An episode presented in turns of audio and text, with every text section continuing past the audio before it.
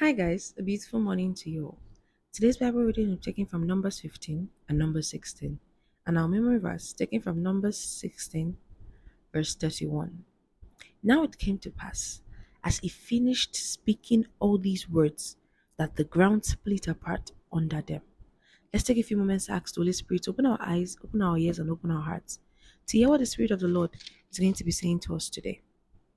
And the Lord spoke to Moses, saying, Speak to the children of Israel and say to them, When you have come into the land you are to inhabit, which I am giving to you, and you make an offering by fire to the Lord, a burnt offering or a sacrifice to fulfill a vow, or as a free will offering, or in your appointed feast to make a sweet aroma to the Lord from the herd or the flock. Then he who presents his offering to the Lord shall bring a grain offering of one tenth of an ephah of fine flour mixed with one fourth of a hin of oil, and one fourth of a hin of wine as a drink offering. You shall prepare with the burnt offering or the sacrifice for each lamb or for a ram. You shall prepare as a grain offering two tenths of an ephah of fine flour mixed with one third of a hin of oil, and as a drink offering you shall offer one third of a hin of wine as a sweet aroma. In this chapter, basically, the Lord was telling them that when they enter into the land that He's going to give them to inhabit, that they should make some certain offerings, certain offerings of everything that they have encounters with, of everything that they have, of oil, of wine, of cake. They should make an offering.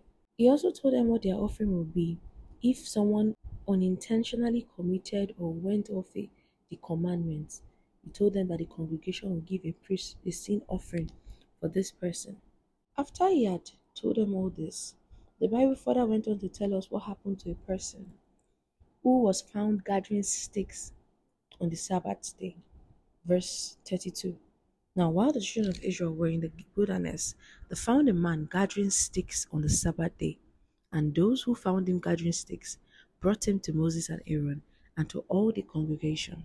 They put him under guard because it had not been explained what should be done to him.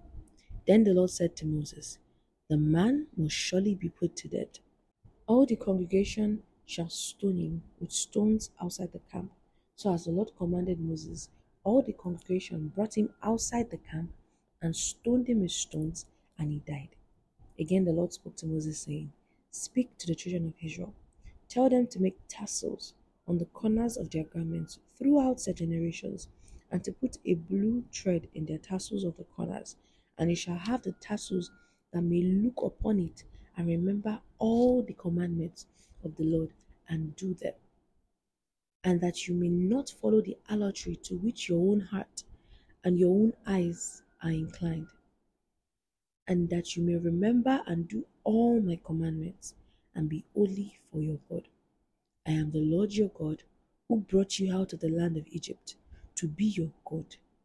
I am the Lord your God. We move on to chapter 16, and in chapter 16, you see that there was a little bit of drama in the Israelites' camp. Now, Korah, the son of Izhar, the son of Kohath, the son of Levi, with Dathan and Abiram, the sons of Eliab, and On, the son of Peleth, sons of Reuben, took men, and they rose up before Moses with some of the children of Israel, 250 leaders of the congregation, representatives of the congregation, men of renown. They gathered together against Moses and Aaron and said to them, You take too much upon yourself, for all the congregation is holy, every one of them, and the Lord is among them. Why then do you exalt yourselves above the assembly of the Lord? So when Moses heard it, he fell on his face, and he spoke to Korah and all his company, saying, Tomorrow morning the Lord will show who is his and who is holy, and will cause him to come near to him. That one whom he chooses, he will cause to come near to him. Do this, take censers, Korah and all your company, put fire in them and put incense in them before the Lord tomorrow. And it shall be that the man whom the Lord chooses is the Holy One. You take too much upon yourselves, you sons of Levi. Then Moses said to Korah, Hear now, you sons of Levi, is it a small thing to you that the God of Israel has separated you from the congregation of Israel to bring you near to himself, to do the work of the tabernacle of the Lord, and to stand before the congregation to serve them? And that he has brought you near to himself, you and all the brethren, the sons of Levi with you. And are you seeking the priesthood also? Therefore, you and all the company are gathered together against the Lord. And what is Aaron that you complain against him? And Moses sent to call Dathan and Abiram, the sons of Eliab, and they said, We will not come up. Is it a small thing that you have brought us up out of a land flowing with milk and honey to kill us in the wilderness?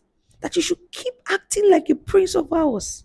Moreover, you have not brought us into a land flowing with milk and honey, nor have you given us inheritances of fields and vineyards. Will you put out the eyes of these men? We will not come up. Then Moses was very angry and said to the Lord, Do not respect their offering. I have not taken one donkey from them, nor have I hurt one of them.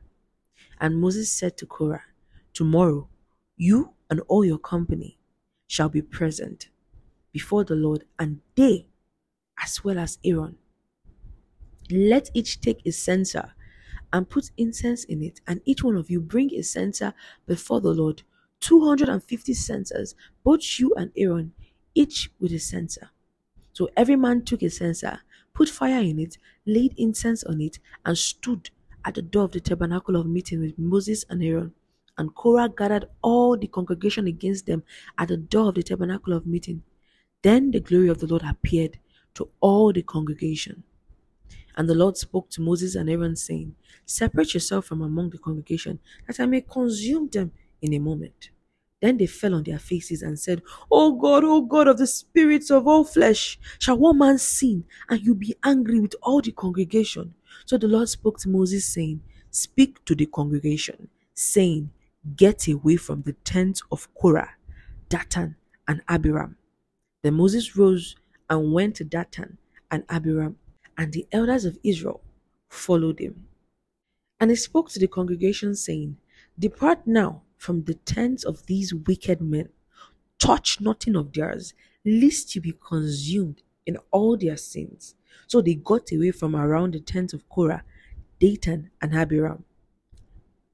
Dathan and Abiram came out and stood at the door of their tent with their wives, their sons, and their little children.